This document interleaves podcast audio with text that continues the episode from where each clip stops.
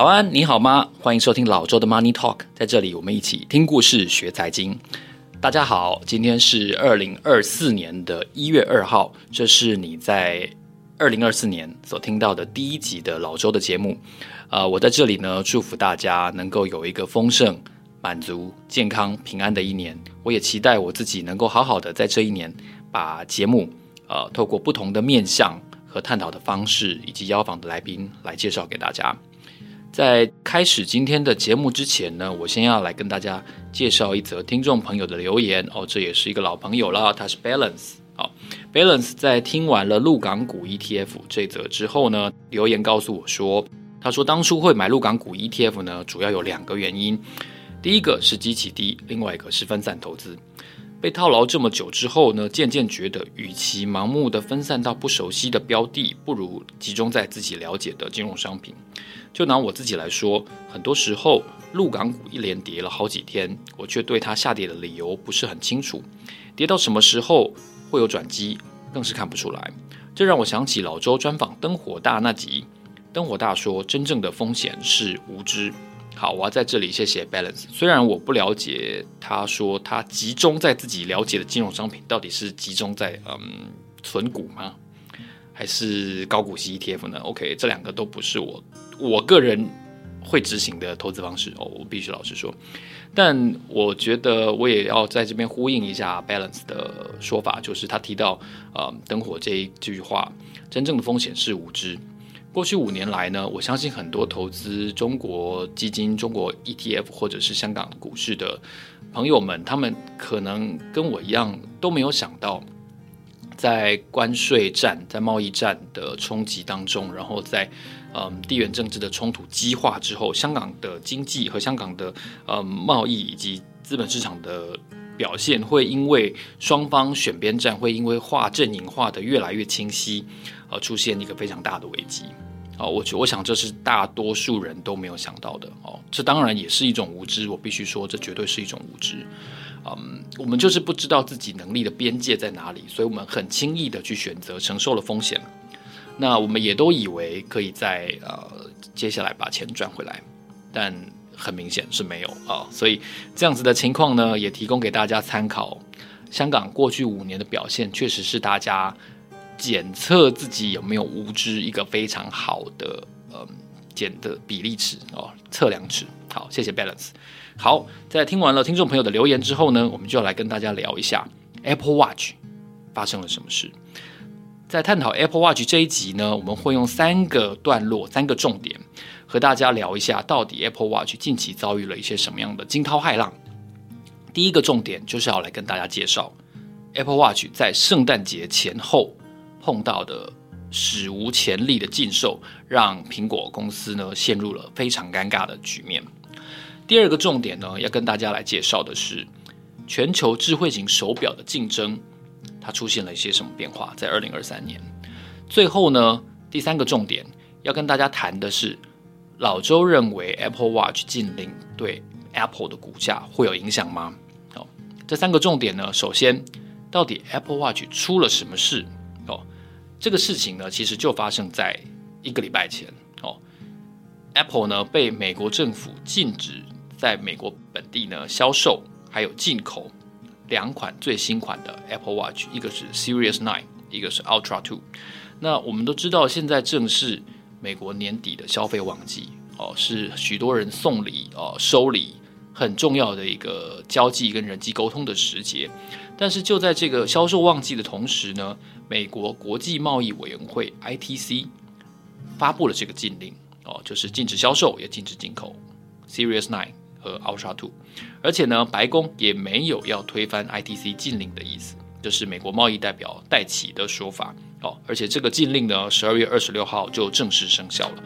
不过呢，身为一家上兆美元市值的公司，全球科技和智慧装置的龙头。Apple 也当然不甘示弱，他隔天就立刻发动了上诉。Apple 呢向联邦巡回上诉法院提出了上诉要求，呃，要暂停执行禁令。这个禁令呢，应该要被检讨的时间是在今年的一月十二号。Apple 要求呢，等一月十二号美国海关针对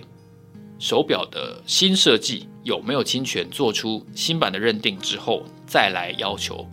是否执行。哦，那这个上诉也成功的获得了联邦巡回上诉法院的核可，所以苹果就在隔天十二月二十七号呢，立刻恢复了这个销售，然后呢，在全美国的两百多个据点重新上架这两款新的手表，然后呢，在十二月三十号，也就是新年元旦之前呢，扩大全美国的销售范围，然后呢，在这个电商销售呢，也已经陆续的恢复。这个禁令它是怎么来的呢？这个禁令就要回溯到有另外一家医疗公司、医疗设备的公司，它的名字叫做 Massimo。这个 Massimo 呢，他就指控说 Apple 呢窃取自家的这个血氧监测浓度的技术呢，并且用在 Apple 自家的这个手表，而且啊，Massimo 有部分的技术跟工程的。工程师还陆续被 Apple 给挖角进入公司任职，从而成功的把这个监测技术应用在自家的 Apple Watch 上面。哦，这正是 Massimo 向 Apple 两款最新的手表发起这个专利控诉的一个原因。他认为呢，自家的技术被偷窃了，所以这两款新的手表不应该在美国销售。哦。这正是 ITC 做出先前这个裁定的非常重要的一个理由。哦，那不管 Massimo 未来会不会跟 Apple 达成和解，至少这是呃苹果史上非常难堪的一刻，就是竟然有一家规模如此不对等的公司向 Apple 发起挑战。虽然这个挑战看似成功的时间只有短短的两天哦，但是也已经让 Apple。非常非常高度的警惕，而且同时呢，让他严重的下不了台哦。原来这家公司也有可能被挑战专利成功，他也有可能被抓到，他疑似窃取其他竞争对手的技术哦。原来 Apple 也会做这些事情啊哦，所以呢，这就让 Apple 有了一个嗯，不管在形象上面，或者是在科技的技术上面，它都面临备受质疑和挑战的一个时刻。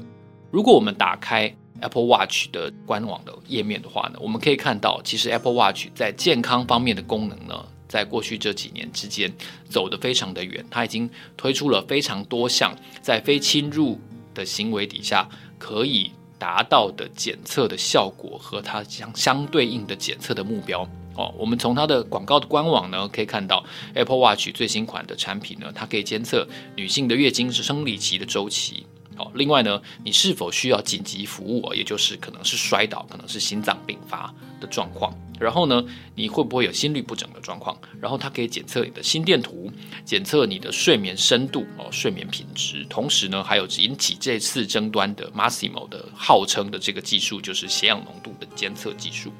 从月经周期、心电图、睡眠品质到血氧浓度，啊，Apple Watch 号称它都可以在非侵入的状况下。做充分的资料搜集跟分析，然后，然后我像我自己呢，我自己有一次就在，嗯，好像是在搬一个东西的时候，搬一个柜子的时候，我手呢就是戴着手表的那只手不小心的撞到了墙壁哦，就是水泥墙面，然后因为撞得蛮用力，老实说是真的有点痛。后来我又把这个柜子给放下哦，我是我是手有碰到地面，所以我猜可能是因为这样，所以 Apple 的。这个手表就立刻跳出了这个紧急服务，他就问我说：“你是不是刚才摔倒了？你需不需要呃紧急叫 SOS 啊，叫九一一这样子的服务？”当然，我相信他的感测陀螺仪有这个水平仪应该是蛮准确的，所以才会在我大力撞到墙面的时候会跳出这样子的选项。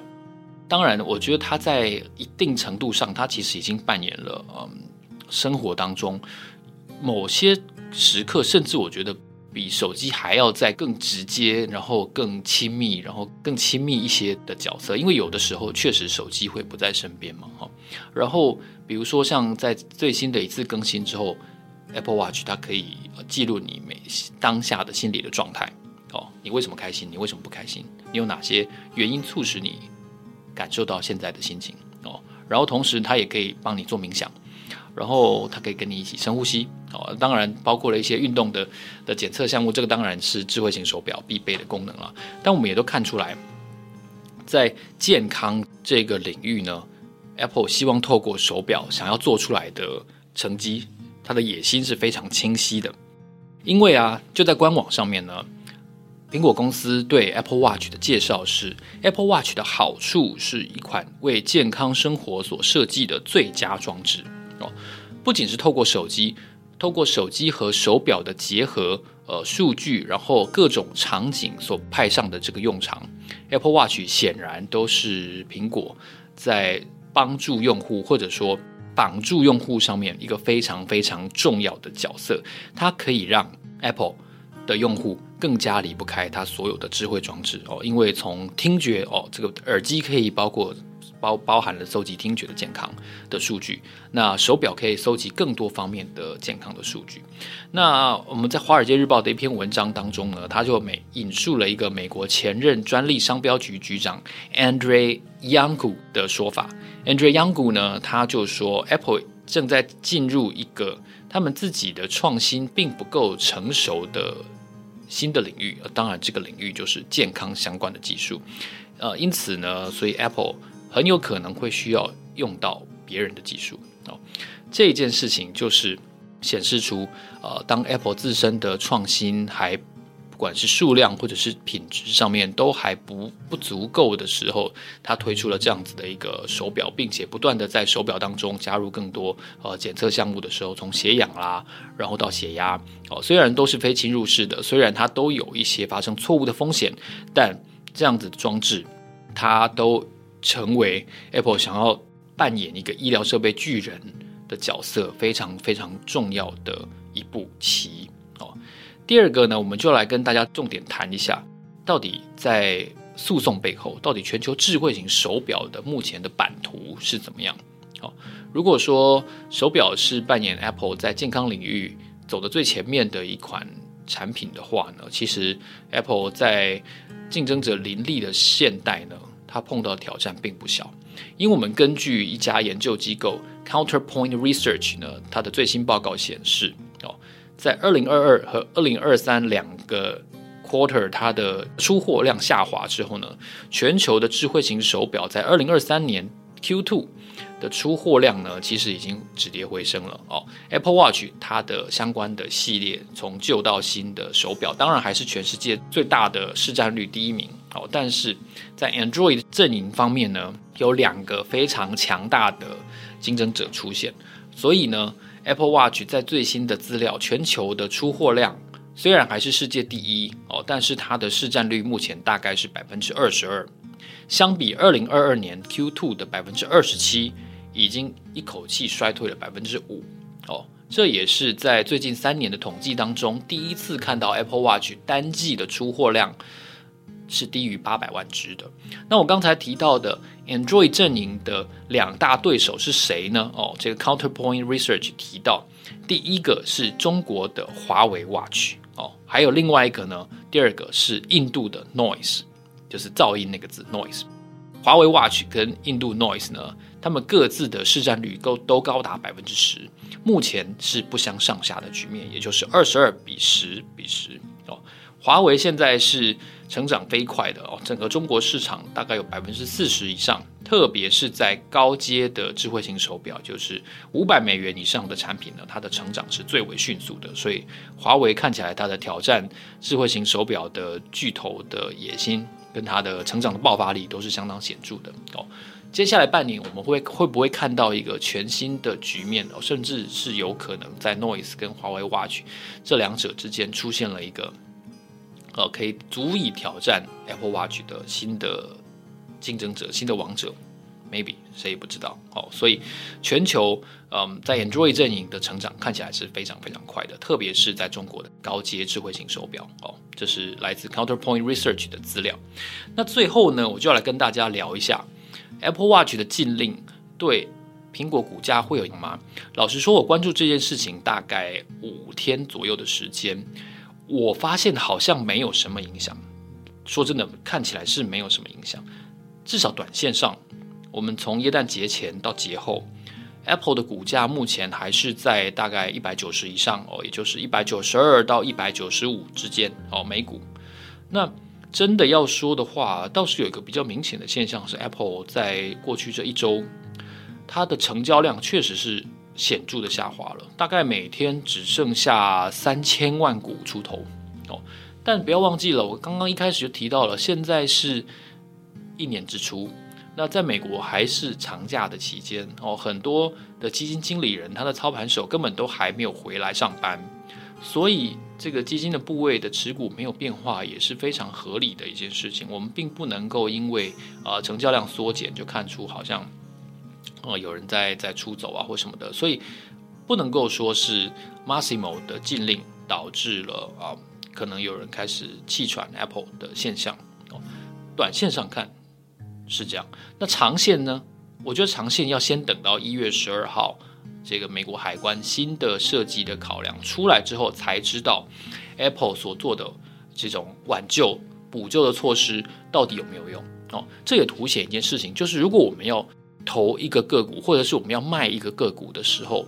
如果这个个股它又是非常巨大的，比如说台积电非常大到腾讯，或或者或者说像像是 Apple 这种世世界第一、第二大的智慧装置的龙头，你很难在短期内因为一则半大不小的新闻，你就断定沿你的这个方向应该就是接下来事态会发展的方向哦。如果你当初所做的假设成立的时候，你再做决策也来得及哦。很多时候我们是感性决策。然后呢，理性卖出哦，或者说是理性决策，感性卖出哦。我相信后者更多，也就是你设立了一个非常清晰的 scenario，但是你却在大跌或大涨的时候自己就手痒，就好像我说我每次大涨的时候，我看到以前我在做个股的时候，我在看到个股大涨，我背会痒，会非常的痒，我就会很想要把它卖掉。这个就是人在做主动投资的时候一个非常容易陷入的误区。第一个误区是你会因为一则新闻。直觉式的、吸反射式的去做一个你认为合理的决策啊，因为新闻而做决策，但往往直觉式的反射的决策，它品质都不佳，它也都会带你去事后看来不对的地方啊。除此之外呢，如果你做了一个非常清晰的的研判，然后但却又在接下来的市场的价格的变化当中抛弃了自己的研判，而跟随了你感性的冲动，那往往。你的投资都不会帮你赚钱哦。人采用主动投资，它就是有这么多、这么多不可测的地方，而这些不可测的的原因、种种的结果，其实当初你都应该想到哦。这是最后我要留给大家。我觉得在主动投资上面，如果以 Apple 的这个新闻为例的话，你可能会碰到什么样的问题跟挑战？所以这则新闻和我做的心得的分享呢，也提供给大家在二零二四年的一开头。哦能够作为一个小小的学习，科技巨头，我相信它的面临监管和政策挑战的强度，在未来几年应该是只增无减的。这是我一个对于大方向的一个研判。我只做研判，我不做预测哦，就是分析而不预测，这是我的分析。如果你喜欢这期节目的话呢，欢迎你在 Apple Podcast 给我们按五颗星，或者是在这个 Spotify 或者是在 First Story 留言，告诉我你想要听到谁的专访，或者是什么样的好书，或者是国际财经的一些介绍。好，我会尽量的在接下来的节目呢和大家做分享。好，老周的 Money Talk，让我们下期见，谢谢，拜拜。